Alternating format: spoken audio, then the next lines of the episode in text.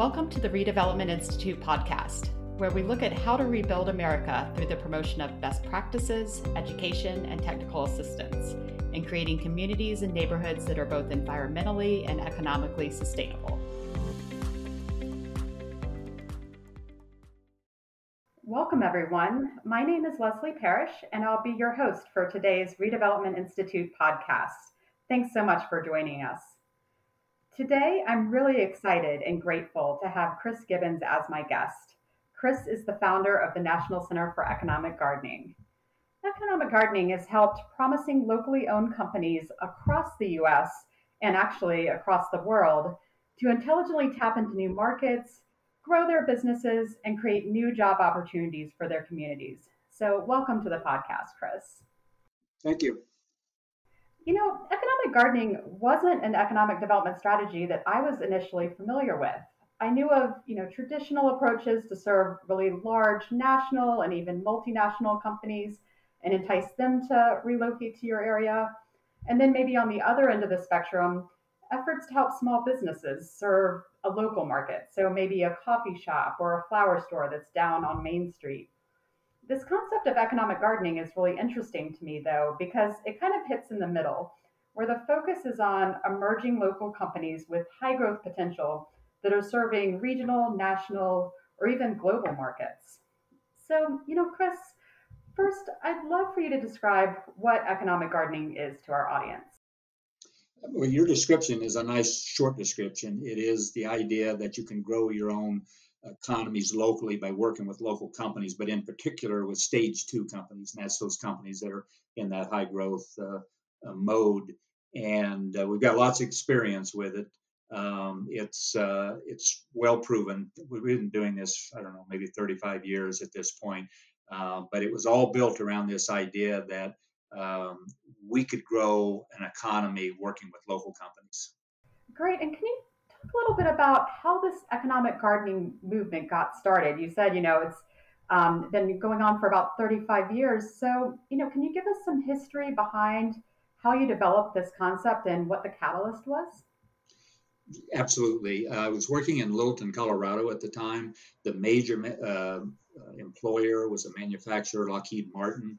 And back then, so this was 1987, uh, this is when uh, the Cold War was coming to an end. Russia, USSR was collapsing. The Berlin Wall was coming down. Martin, uh, Lockheed Martin uh, builds missiles outside of the uh, city limits of Littleton. And while there was this discussion, was going to be this big peace dividend, um, we were in the war business. and so um, Lockheed Martin laid off uh, about 7,500 people. They had 15,000 people working out there, and they laid off about half of that workforce. Our city council at the time said, as good as a corporate citizen as they were, they were kind of controlling our economy, and they were based out of Bethesda, Maryland, you know, 1,500 miles away. And that council wanted more local control over our local economy, and they gave us uh, direction to go work with local businesses to create good jobs. They didn't want hamburger flipping jobs. That's the only direction we ever got. We didn't have any experience. We didn't have anybody to talk to. We didn't have any models to work off of. We kind of had to uh, do this out of whole cloth, made lots of mistakes on that front end. Um, but we uh, worked with really smart people all across the country. Uh, one of them was Paul Romer, who won the Nobel uh, Prize for Economics uh, about a year ago um, people out of MIT and out of Harvard, and uh, eventually put together what today is economic gardening.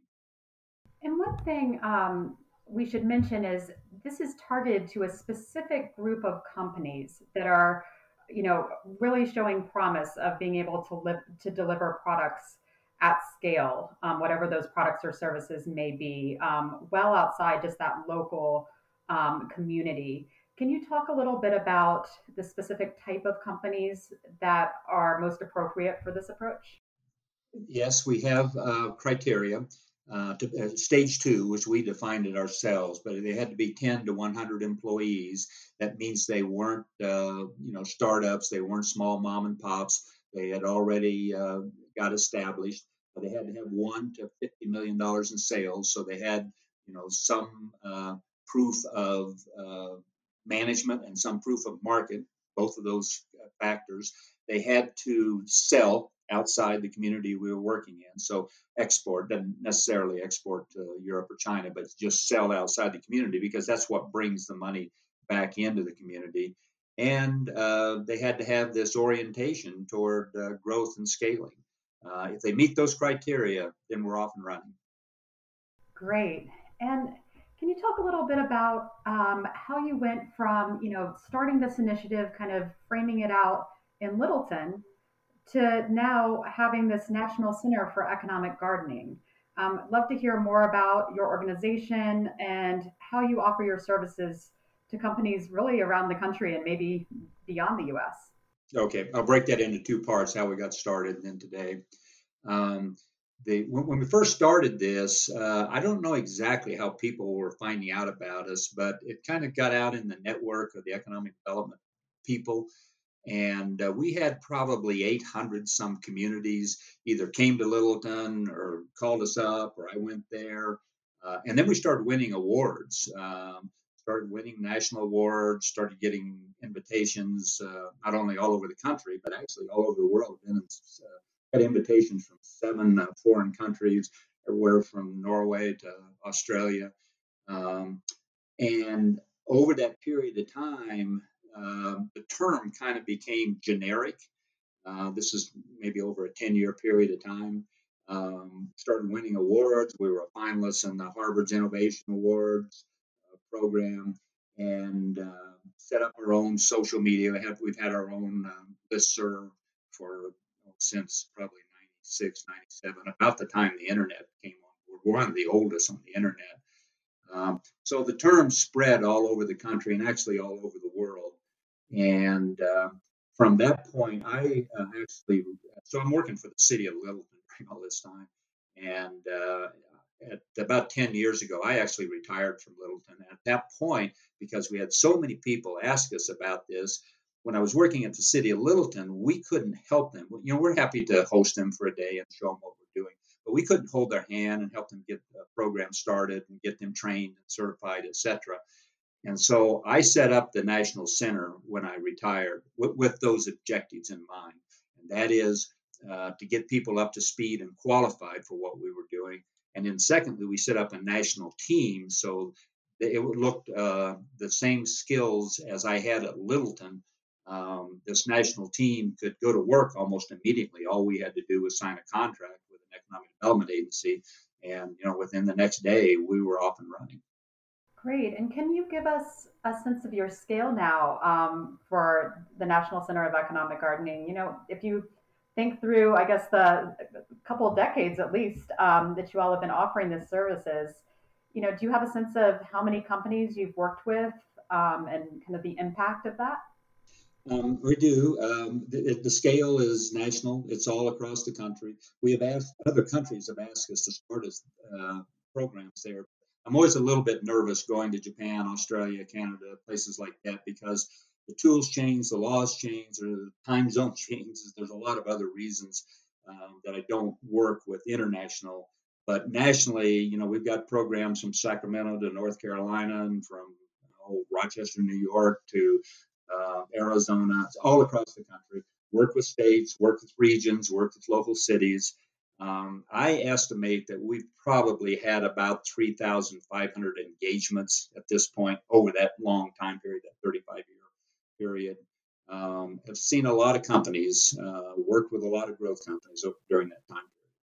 Well, that's a good segue because I'm wondering, you know, as you look out across all those engagements you've had with many different types of companies, what are some of the keys to making an engagement with a company successful, both you know from your point of view in terms of what the services you can offer, but also you know what a company is bringing to the table? Um, what's what are kind of the most the key things to um, ensure their success with your program? Yeah, sure.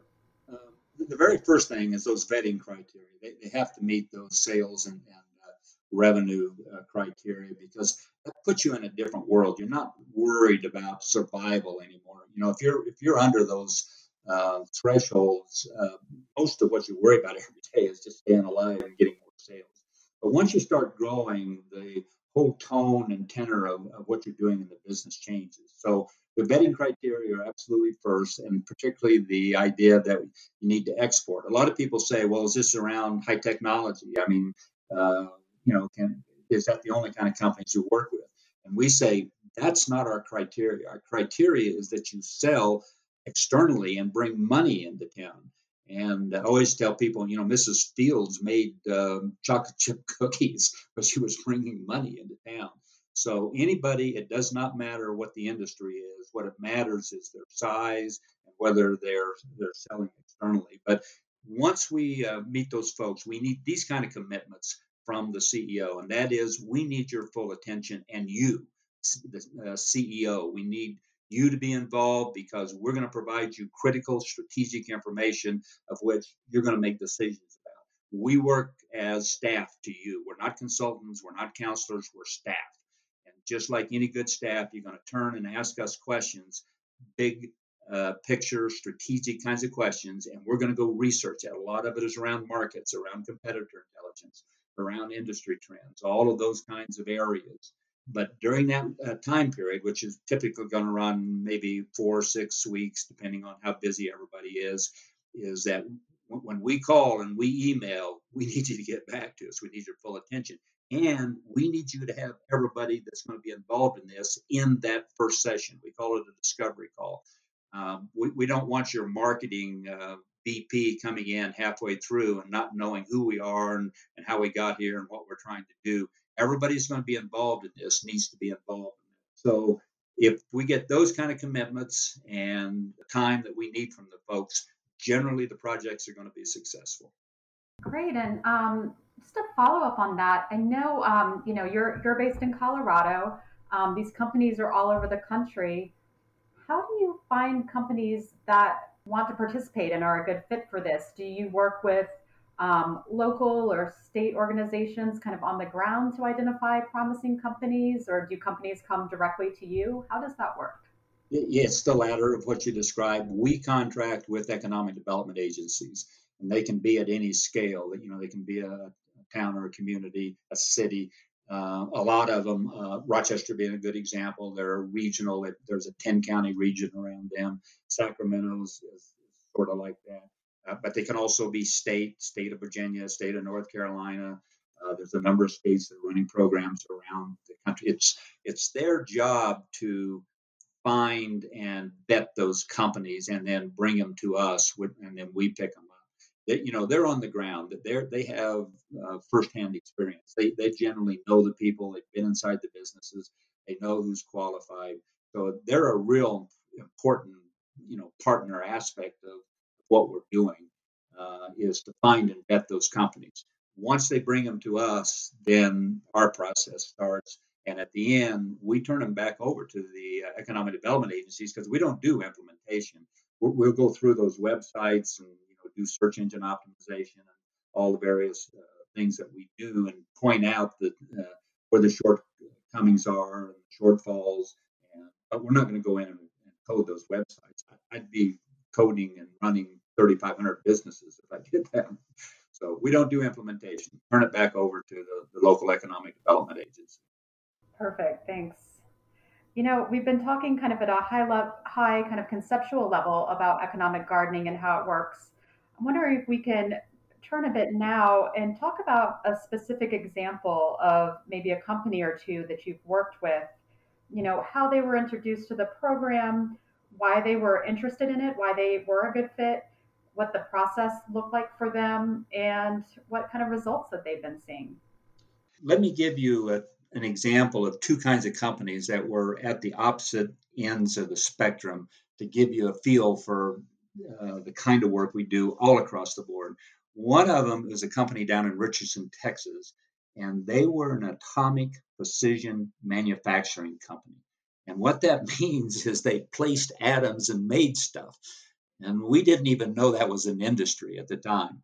Uh, they wanted us to go out, and uh, there were very specific, particularly DoD, Department of Defense kinds of companies uh, that they did work for, and, and they wanted to find out competitive intelligence and find out where markets were for them. At the other end of the spectrum, uh, was a woman in a very small town in Kansas, uh, probably under 2,500 people, uh, and she made porch banners. And these are, uh, you know, you've seen them hang on the porch, American flags, daffodils, those kind of things. It couldn't be any simpler in terms of a product. But the key thing was she was bringing money into town because she was selling these all up and down the East Coast. And we uh, went out and looked at the neighborhoods. We had her, her uh, customer list and looked at the uh, uh lifestyles within the neighborhoods that she was selling and went back to her and said, Look, it looks you're selling to about five different kinds of lifestyles. We know where those are all across the country. Would you like to know that, you know, know that where they are and that list? It was a no-brainer kind of thing. And uh, we have the databases of, of, about 65 different kinds of lifestyles scattered all across the country. We know them by neighborhood. Um, from our standpoint, you know, once you have that kind of sophisticated tool, it's relatively easy to show her. So we gave her that list, um, and probably I, I, think it was maybe three to four months. She'd already hired six people simply because she was able to go in specifically to the neighborhoods uh, that were buying what she offered. Let me give you a couple other examples too. Um, one of them is uh, what they did was they did the DNA uh, work for uh, floppy-eared, bomb-sniffing dogs, and th- there's a couple of key elements in there. Is they needed to have uh, floppy ears like beagles. If they had sharp ears like a German Shepherd, uh, people get real nervous uh, when you're in an airport and a German Shepherd starts come sniffing around you when a floppy-eared dog comes around, everybody wants to pet it, and so you spend most of your time keeping people from petting the dog. But they had to have the DNA and the breeding that they could sniff out bomb materials. So they wanted to know what that market was, how big, who was uh, buying these kinds of dogs. As it turns out, one of our tools is a network mapping tool, and the center of the universe happened to be down in San Antonio, Texas. Uh, there was a lot of stuff that was related to military training, but also police training uh, of these dogs. And so we were able to tell them, you know, if you want to get to the center of the universe, first of all, you got to get down to San Antonio. And then, secondly, we identified all these agencies and, and contact people who would be interested in these kinds of dogs the, the, let me give you one last example. Uh, this is a very recent company. We just started working with them. They're in West Virginia, and everybody knows the West Virginia story and the coal mining issues, etc. So they're very interested in creating additional economic base, not not or it's it's and coal mining and and so this company was a software company, and they made software for uh, trucks. And one of the things they did is called air uh, scales, weigh scales. And it has the ability to tell you the weight of the load. As you know, you've probably seen the, the weights, uh, weigh stations uh, off the interstate highways, and they make sure you're not over a certain amount so you don't tear up the highways. Well, if you are over a certain amount, you got to go back to where you picked up the load and unload part of it. It's extremely expensive to have to do that. And they built a system that, that weighs the actual weight of the trailer by the compression down on the wheels. And they had uh, this software that had uh, a lot of other aspects to it. But one of the things they were interested in is what are the issues that truckers are interested in? So we went through all the CDOT records, all of the Department of Transportation records, and found out what were the major things that people were getting cited for and where.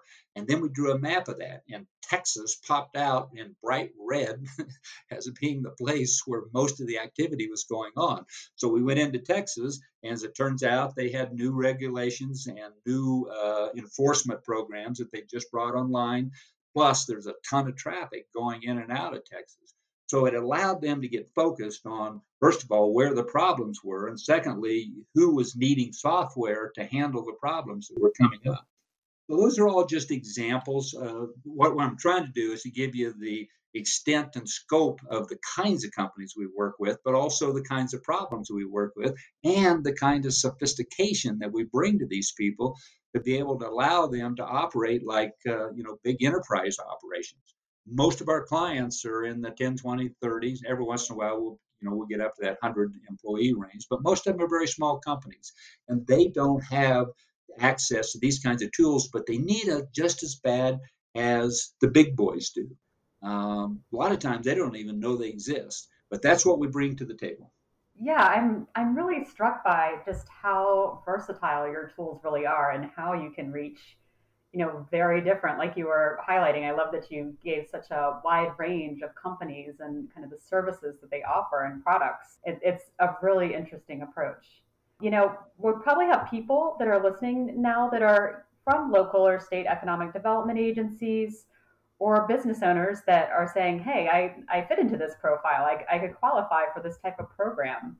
And so I'm wondering, you know, what's the first step if a community or an organization wants to learn more about economic gardening and potentially working with you? Contact me. Um, I've, I've, got an email address. Uh, it's uh, C Gibbons, C G I B B O N S, at economicgardening.org, O-R-G. The very first step is to hold a phone conversation just to make sure, you know, we're, we understand each other, what your issues are, and, and is, you really understand what our program's about. From that, we contract with the Economic Development Agency. It's a very clean, simple little contract.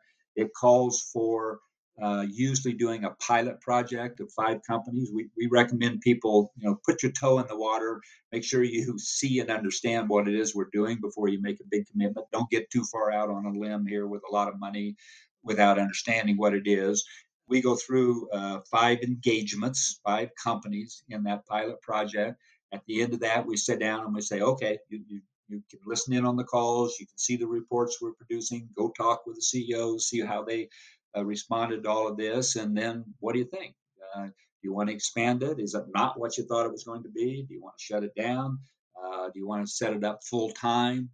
Um, usually, because we're in public agencies, that takes a little bit of time because you're in an annual uh, budgeting cycle, and, and, sometimes you have uh, you know political people making the decisions. So you got an elected council or you know a board of supervisors at the county level or whatever. And so, first of all, they got to know and understand it themselves, and then they got to vote on it. But that's all a standard, you know, public budgeting process. The key to it is just give me a call or shoot me an email, and uh, we'll get started.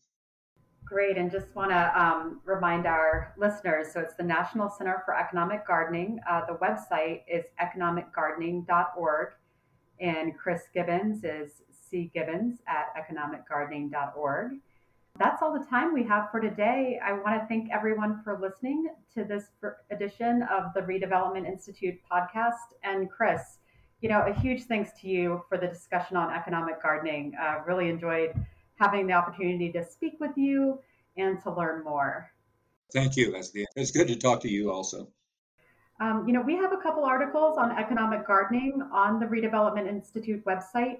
And Chris has a ton of detailed resources on the National Center for Economic Gardening website. So definitely uh, would encourage everyone to go there. Um, two things, if, if, I wanted to highlight, if anyone really wants to get into the weeds on this topic, um, Chris has an ebook on economic gardening on his website, as well as a great webinar that you can watch on demand. Please join us soon for another Redevelopment Institute podcast. Thank you for listening. Don't forget to rate and review this podcast.